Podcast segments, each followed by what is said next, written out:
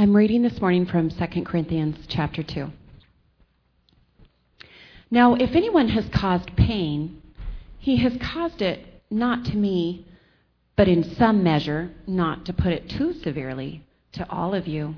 For such a one, this punishment by the majority is enough.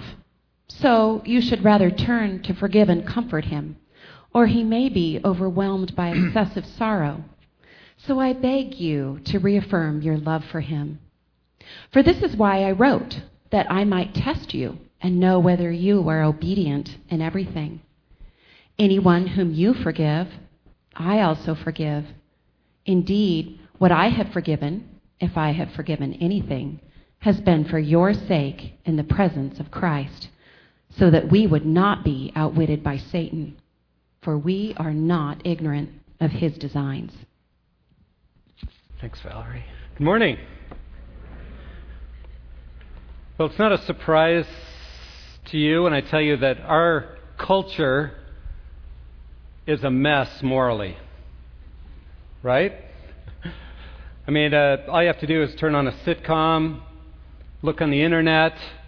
Uh, there's just a lot of moral garbage out there, and our culture seems to be on this downward slide morally. There's this loss of any sense of absolutes, of right and wrong. We're, we seem to be controlled by relativism. Relativism is this idea that, well, you may have your morals, but don't impose them on me because I get to determine my own morals. It's all relative. So we've lost a sense of absolutes, of right and wrong. It creates an increasing sense in our culture of brokenness, of shame, of guilt that is permeating our society with so many broken lives. Because sin always brings spiritual death. It just does. That's how God created the universe to run. And so there's so much brokenness in our culture. Sin brings pleasure for a time, but in the end it brings death. As Romans says 623, the wages of sin is death spiritual death, frustration, brokenness. And if we violate what God says we're created for in righteousness and goodness, then we experience that death. That's the reality of our culture. Unfortunately, we, as the community of Jesus Christ, touch on that culture, and that culture affects us. And so many of us in the church struggle with a lot of those moral issues as well. We're broken people. We're needy. We need forgiveness constantly. And it, it, raises the question for us about what kind of community we should be as the people of God. Should we be the bastion of morality? A place where righteousness really matters, where sin is taken seriously where people who choose to say, I'm a believer, and yet chooses to live an immoral lifestyle is confronted. That kind of person, they're confronted in the community of Jesus Christ because that's not okay. Not that we're not all struggling with sin and seeking to grow and become more Christ like. We're all struggling with sin. That's part of our fallenness here. But, but those who blatantly say, I'm a believer, but I'm going to do whatever I want regardless of what the Bible says or what God says. We confront. We deal with that because we take sin seriously. Is that what the church is meant to be? Or is the church meant to be a place where love and forgiveness permeate, where grace is taught? Where sinners can come in their struggle and find acceptance, find love, find encouragement, because we're all in this boat walking together, and where anyone is welcome, where we experience forgiveness in our relationships with one another. Uh, is that what the church is supposed to be? Which is it? Well, obviously, the answer is simple it's both, right? We are to be a place where sin is taken seriously, but we are to be a place where people experience the fullness of grace and forgiveness in their struggle. But this creates a real tension for us, doesn't it? Because we, we're not good at confronting sin and, and, and forgiving sin both. We tend toward one or the other. And the spirit of our age, of course, and we, this influences us in the church, is that um, don't tell me what to do. Don't confront me. Don't involve yourself in someone else's life. Rather, live your own life the way you want to, and you know, I'll just I'll just live my life and try to be a godly person and hope it kind of rubs off. Uh, you know, we struggle with finding this balance. So, how should we as a church community live? How do we find a good balance that where we deal with blatant sin in our midst, but we also love and welcome a repentant sinner in their struggle? How do we find that balance? What should it look like? Well, our passage today that Val just read, I think, gives us a good picture of the balance as Paul is communicating with the church in Corinth and helping them understand what they've gone through with one of their own and how they've dealt with them, and what he calls them to now to a deeper kind of grace and forgiveness. And in this passage, I think we'll learn some principles that will help us in this area, but it'll also especially, I think, we'll understand more deeply, hopefully, as we go through it, the power of forgiveness and how important it is in our relationships with one another. Pray with me, if you would. Lord, what an amazing God you are holy, righteous, pure.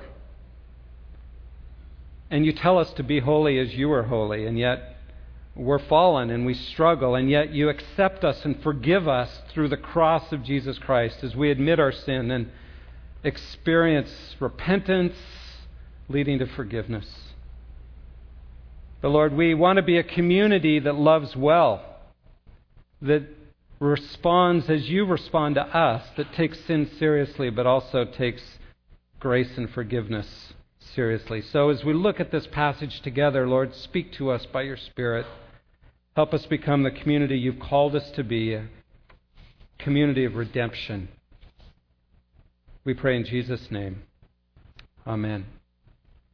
Now, verse 5 and 6 of chapter 2 help us understand when church intervention works.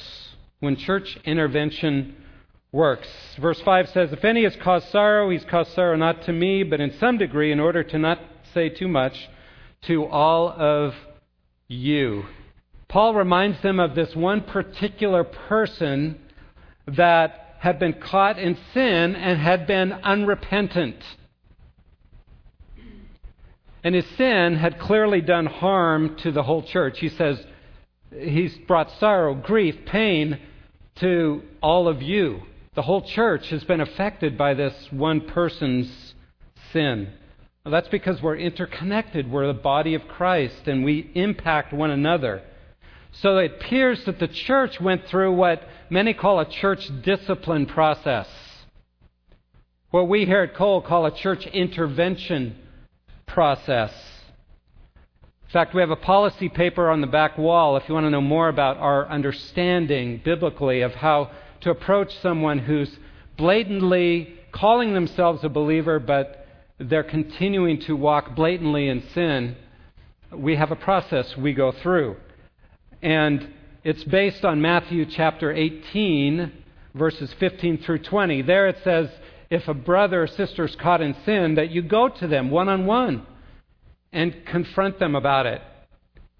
If they respond, you've won your brother. But if they don't respond, then you take someone with you and you go two on one to the person. If they refuse to respond to the two of you, then it says to tell it to the church in a public situation, a public forum, so that they will have to deal with that shame and guilt and all that goes with that. And it says again, if they respond to that, you've won your brother, but if not, then you treat them as a tax gatherer sinner. In other words, as an unbeliever. They're not part of the church fellowship anymore because they're choosing to walk in disobedience. But I want to make very clear that this process, which Jesus gives us, is not for those of us who are struggling in an area of sin, but we really want to change. We admit we struggle. We admit our sin. And we want to become more like Jesus. But we keep failing. It's only for those who blatantly flaunt their sin and refuse to repent. So, what was this particular man's sin that, that Paul's addressing here? Well, we don't know. He doesn't say specifically what it is. Commentators speculate it may be the man who's mentioned back in 1 Corinthians chapter 5. You may recall about a year ago when we went through that passage. Talked about a man who was actually sleeping with his stepmother, having sexual relations with her, and refused to repent of that. And so Paul addresses that. But what, whatever it was, we don't know if that was dealt with and something else came up, another sexual issue, or something else. We don't know. But what we do know is that Paul heard about a situation where they were allowing sin to exist and they weren't dealing with this particular man. And so Paul wrote a severe letter, he calls it, a letter confronting them saying, You need to deal with this. Well, apparently they did. They confronted him. They went through the process one on one, two on one, told it to the church, and at that level, he repented. It worked he responded to that and had admitted, yes, I, am a sinner and I need to change. I need to deal with this. Now, we may ask, why does God want us to go through this process? To take sin seriously, to, in the community of Jesus Christ, really help each other root out those areas of sin if we're not willing to deal with them and be confronted about those? Well, because it's part of God's process of reconciliation and redemption, like it worked in this man's life. God wants us to come back to the community and be forgiven and experience his life. But if we hold on to sin and won't let it go, then, then we need to experience a taste of hell. And that's really what this whole process does. It means you are put out of the community and don't experience community. And what is hell? It's separation from God and from His people. And so it's an earthly taste of that, hoping that will draw the person back to repentance. Now, in Corinth, it was a very small church. Paul had just recently established it. There were maybe a few little house churches, but it was a small community of, of believers. And so to be put out of that community meant you had nowhere to go. It's harder today for us, isn't it? Because if we go through that process and say, no, you can't be part of our community until you repent. We, we want you back, but, but you need to recognize your sin. Many people just say, fine, I'll just go to another church. It loses some of its power, and yet it's still something that we believe we're called to go through with people who are unrepentant. So this man, it says, responded. Verse 6, it's, Paul writes, sufficient for such a one is this punishment which was afflicted by the majority. The punishment there, the, the word really doesn't mean punishment as much as a public declaration, bringing the person, person's name before the body and saying, here's his situation. It's a word for a formal public event that the majority, the, the church as a whole, had participated in. But Paul says, hey, it was sufficient. It was effective. It worked. The guy responded. And he's excited about that. That what God had designed to bring repentance had worked. All this is to say that we, as a community of Jesus Christ, are called to take sin seriously. Sin corrupts. And an, an unrepentant sinner among us who is blatantly flaunting their sin before God, shaking their fist at God and say, No, I will do what I will do. It's like a cancer in the body. It harms the body, and so we are called to take it seriously. But notice very clearly, and I want to say this, we're never called to judge the world. Paul makes that clear in 1 Corinthians chapter 5 when he's dealing with that other man. He says, he says, Hey, we are not to judge the world. We cannot hold the world up to Christian standards. They don't have the Spirit of God in them. But we are called to grow in righteousness together and help each other in our struggle to become more like Christ So we can only deal with one another. We, we can't deal with the world. Let, uh, we need to share Christ with the world so that they can come to know Him and He can begin a process of transformation in their lives. So the goal of all this is reconciliation. It's always restoration.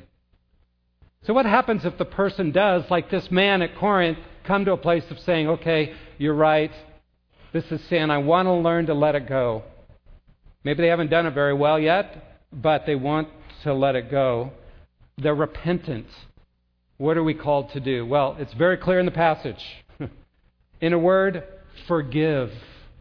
We are to forgive. We are to be like the father with the prodigal son, running to greet the person and bring them home and throw a party of forgiveness. But what is forgiveness? This passage is about forgiveness. What is forgiveness? I think it's often misunderstood. Sometimes we think to forgive someone means to pretend like whatever they did to harm us didn't happen.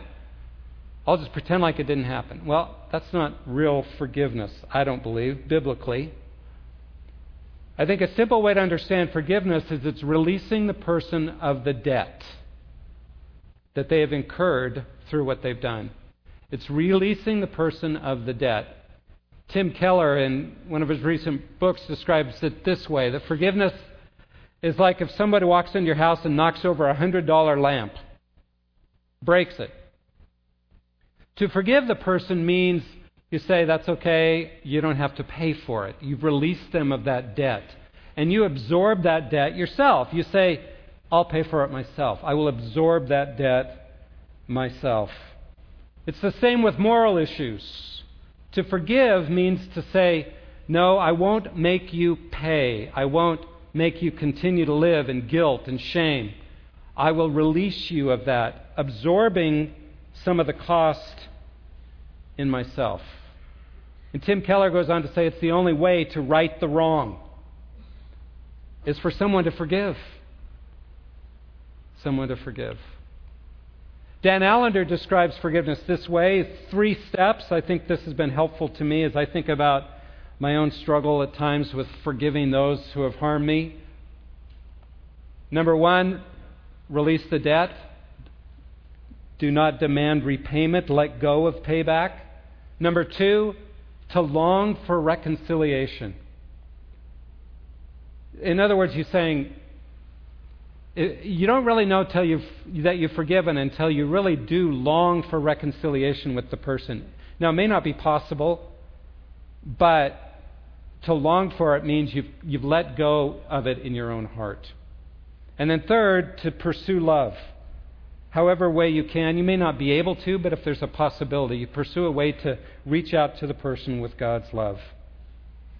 But as you think about forgiveness and how powerful it is, one thing I'm struck by is it's not humanly possible. Real forgiveness isn't something humans are good at. We want to hold a grudge. We want to hang on to resentment because it empowers us and gives us strength and power over the other person. To forgive means to relinquish all that and absorb the cost ourselves. So, real forgiveness is something only God can do, which is well stated by that famous quote by Alexander Pope, where he said, To err is human, to forgive, divine. to forgive is divine. It is something that is something God does very well, and we don't do so well, but as we depend on Him, we're able to forgive others.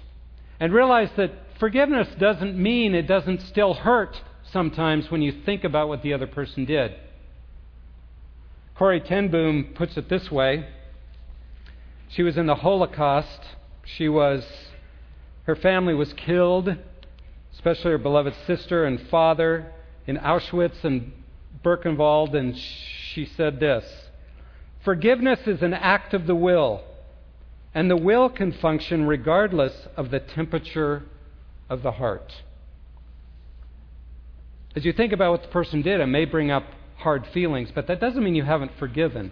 If you've truly released the payback and longed for restoration. Corrie ten Boom experienced that very thing as she went around speaking about forgiveness and what God had done in her heart as she had learned to forgive those Nazis who had destroyed her family. One day she was speaking about forgiveness. You may have heard this story. And suddenly, walking up the aisle was someone she recognized, one of her Nazi guards. She realized right then she had a choice. Am I, do I really mean what I'm saying? Can I really choose to forgive this man who caused such damage to me and my family? But she was able to make that choice. Even though the feelings were difficult, she was able to reach out and embrace him and offer true forgiveness. That's forgiveness. So, this passage, I think, gives us six results of forgiveness, which reminds us of the power of forgiveness, how important it is for us as believers. Number one, verse 7 forgiveness blesses the forgiven person. It blesses the forgiven person. Verse 7 so that on the contrary, you should rather forgive and comfort him. Otherwise, such a one might be overwhelmed by excessive sorrow. Uh, what he's describing there is that the person, though they may have experienced forgiveness from God as they've confessed it to him, yet by what he's experiencing in the body of Christ is this excessive sorrow, the grief, the shame, the, the weight of the damage he's done to others in the body of Christ. And what forgiveness does is it takes that burden off that forgiven person. It allows it to be shared among the rest of us as we extend forgiveness. It's a wonderful gift to the person who is forgiven. And it restores that person who, who sin has broken the fellowship, and it restores them to the fellowship of the body, which again is a marvelous gift and one we need to offer to one another over and over and over again. So Paul says, Do it. Forgive this man because he has repented and it's time to welcome him back. Forgiveness blesses the forgiven. Secondly, forgiveness bonds us in love. Verse 8 Wherefore I urge you to reaffirm your love for him. The word for reaffirm there is a statement, it's a legal term that is used of a public ceremony, making a legal public declaration, standing before the body and saying, We are welcoming this person back. He is forgiven. Therefore, we are to love and be bonded together in love. Sin breaks fellowship, forgiveness restores fellowship. It restores that bond that makes us one and releases the life of Christ through that forgiveness as we reaffirm our love for the other person. In fact, as Henry Nouwen says, forgiveness really is the expression of our community that needs to be part of our everyday life together. He says this Forgiveness is the name of love practiced among people who love poorly. The hard truth is that all people love poorly. None of us love well. We need to forgive and be forgiven every day, every hour increasingly. That is the great work of love among the fellowship of the weak that is the human family and that is the Christian family. You see, because I sin against you regularly, I don't love God perfectly, I don't love you perfectly, and you don't love me perfectly, then we need to be a community where forgiveness is extended constantly to one another. That should be the basis of our life together. Why is it so basic? Well, because it's the basis for our relationship with God, right? We have a relationship with Him because He's forgiven us. Way back in Jeremiah chapter 31, as he describes this new covenant, this new relationship that we've been offered through Jesus Christ. It's prophesied in Jeremiah 31. He says, I'm giving you a whole new relationship, and it's based on forgiveness. And we get to the New Testament, we realize forgiveness is the basis of our relationship with God every moment. In fact, Matthew is a very powerful, interesting passage in Matthew chapter 6 in the Sermon on the Mount. At, after the Lord's Prayer, Jesus says this. He's in the Lord's Prayer, remember, he says, uh, Forgive us our debts as we forgive our debtors. And then in verse 14, right after the prayer, he says this For if you forgive others for their transgressions, your heavenly Father will also forgive you. But if you do not forgive others, then your Father will not forgive your transgressions. Whoa. is that legalism? Jesus is saying, I don't think so. I don't think he's saying we don't get forgiven by God unless we forgive others. That's a prerequisite. No, I think he's saying if you've truly understood God's forgiveness of you and the incredible debt we owe him, we deserve hell, and yet he's forgiven us and given us life, then there's no way we can withhold forgiveness from others over the long haul. It doesn't mean we don't struggle forgive, but there's no way that we can continue to hold on to it and not forgive. There's been times people have come to me and said, Well, what he did to me is so bad, I can never forgive him. And I have said in that situation, Well, oh, so you're telling me you're not a believer? And they're, of course, always affronted by that. But, but I say, Well, I would take them to that passage in Matthew and say, well, it says there that if you are a believer, then you have to forgive and you will forgive. And it doesn't mean it's, uh, it's not a struggle, it is a struggle. But they're tied together. That's who we are in Christ. We are forgiven people who extend forgiveness to one another. There's an old bumper sticker that I haven't seen for a while, but used to be real common. Christians aren't perfect, just forgiven. now, I realize people could take that for an excuse to do whatever they want because, hey, I'm forgiven. And some people have taken it that way. But, but there's a lot of truth to that bumper sticker, and that is that we don't have it together. Then the basis of our relationship with God is not that we, we do it all right, because we don't the basis for our relationship with God and with one another, the community, being part of the church, is that we're forgiven. We don't deserve forgiveness, but we've received it. And we live in that forgiveness every day. And so forgiveness bonds us together as we learn to extend that forgiveness to one another. Third result of forgiveness is that forgiveness proves our obedience. It proves our obedience. Verse 9, Paul says, For to this end also I wrote, so that I might put you to the test, whether you are obedient in all things. To, to be put to the test, the word there that's used by Paul is the Greek word dokime. Dokime. It means to be approved, to be tested. It used to be when the potters in ancient Greece would make a pot, they'd put it through the fire, and if it had a crack in it or something, then they would use it for something else or they would get rid of it. But if it came through the fire and was whole and complete, then they would stamp this word on the bottom of it dokime, approved, tested. And Paul says these tests of forgiveness with one another are tests of our character.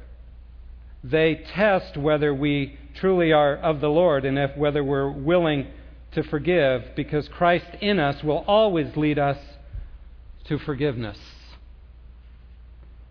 Many of you remember the story that happened on October 2nd, the terrible event of 2006, when Charles Roberts walked into an Amish schoolhouse, lined up, chased away some of the kids and adults, lined up the little girls at the front of the school room, shot 10 of them, killed five. The others were terribly wounded, and then turned the gun on himself. And of course, the amazing thing to the media in all that was how quickly the Amish forgave. How quickly they were willing to say, We forgive you, and we forgive your family, and we will not hold it against you. Marie Roberts, Charles, the shooter's wife, wrote an open letter to her Amish neighbors thanking them for their forgiveness, their grace, and their mercy. She wrote, Your love for our family has helped to provide the healing we so desperately need. Gifts you've given have touched our hearts in a way no words can describe. Your compassion has reached beyond our family, beyond our community, and is changing our world. And for this, we sincerely thank you. See, that's the power of forgiveness. It changes lives, it releases, and it allows the love of Christ to begin to permeate our world. And in their case, it certainly proved their obedience. It proved their hearts. It proved their character as the Amish were willing to quickly forgive despite the horrible things they'd experienced. Forgiveness is hard for all of us, it's a work of God. But we're called to forgive, and it proves our character by how we respond to those who harm us. Fourth, forgiveness blesses the forgiver, the one who forgives. Paul says in verse 10, The one whom you forgive anything, I forgive also. For indeed, what I've forgiven, if I've forgiven anything, I did it for your sakes in the presence of Christ. It was for their sakes for Paul to forgive and to lead them in forgiveness, and for them to forgive this man who had sinned against them. You see, forgiveness frees us from resentment. Resentment will eat away at us.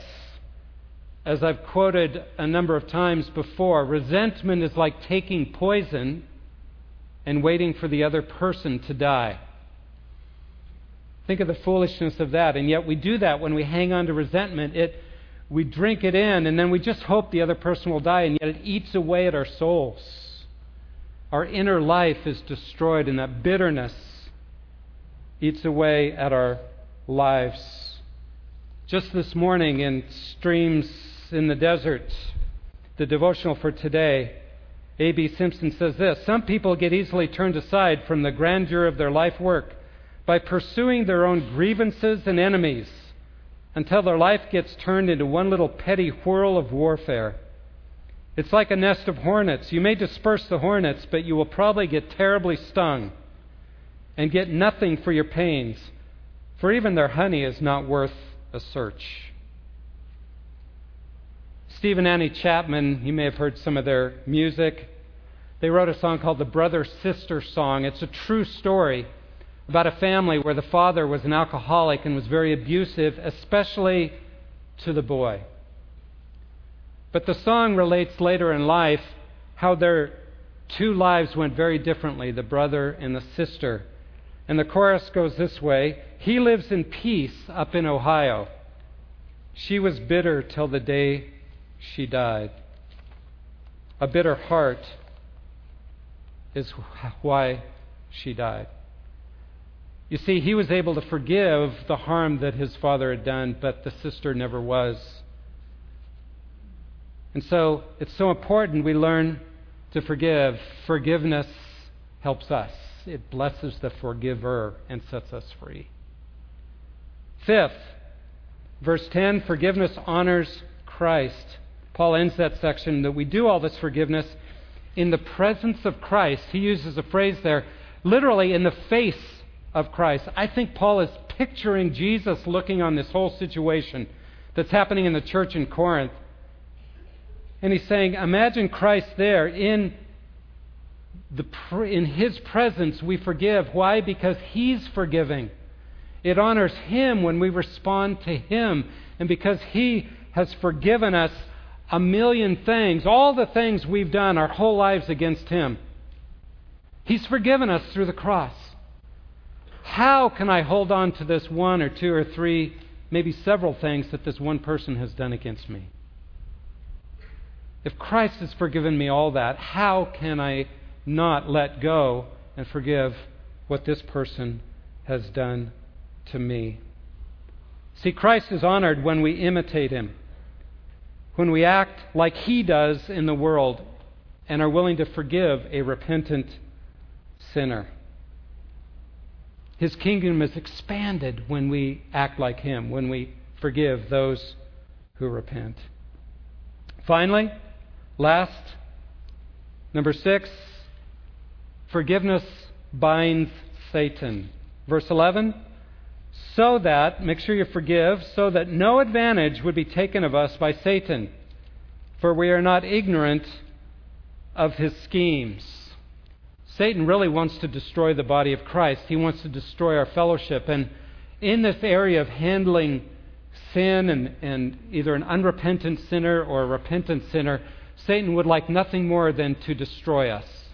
And he can do that a couple of ways. One is if we ignore sin, if we act like we don't care, if we just kind of turn a blind eye when we see a brother who's really caught in sin and struggling, or a sister, and we just ignore it and think, well, God will deal with them, and it causes harm to the body, and Satan gets a foothold through that sin that is like a cancer that destroys the body. But it's also a foothold if someone repents and says, I'm struggling, I need help, and we refuse to forgive and welcome them back. No, you're not measuring up. I don't know if you've really repented. I don't know. You haven't changed your life yet. You better get your act together and then we'll welcome you back. See, when we have that attitude, Satan gets a foothold and divides us and causes destruction in our fellowship. But true forgiveness of a repentant sinner is like punching Satan in the face. it knocks him out, it keeps him from being able to destroy our family, our fellowship together. I could give several examples in our church. We have struggled with situations like this, but one that stands out to me is a few years ago, a woman in our body chose to betray her marriage, betray her husband, betray her family, had an affair. When confronted about it one on one, she refused to give it up. Two on one, she refused to give it up. We finally had to tell it to the church body, and when we did that, it was difficult, but she still refused to repent. She left, left her husband, divorced him, went and married someone else. A couple of years later, she came back and she contacted me, contacted the board of elders, and said, You know what? I was wrong. And it was sin. And I want to work this out. What, what do we need to do? We listened to her story. We forgave her as a board of elders. And then we threw a party. I mean, literally, we threw a church party. After church, we invited her. We invited whoever wanted to come. We got a big cake, welcome home with her name on it and we welcomed her home. You see, that's what we're called to do as the body of Christ. She doesn't go to church here now. She's chosen with her new husband to go to another church, but she is welcome here anytime she wants to come because she's one of us. You see, that's the power of forgiveness. It brings unity, it brings life, it brings health. It, it punches Satan in the face and it allows the life of Christ to be released among us. It does amazing things, both in our body and in the spiritual world, the universe as well. So, as we close, I just want to take a moment and give you an opportunity to just pray silently before the Lord. And maybe the Lord's speaking to you about someone that it's been hard for you to forgive. And He's calling you to bring before Him and wrestle with forgiving that person. And then I'll close in a few moments.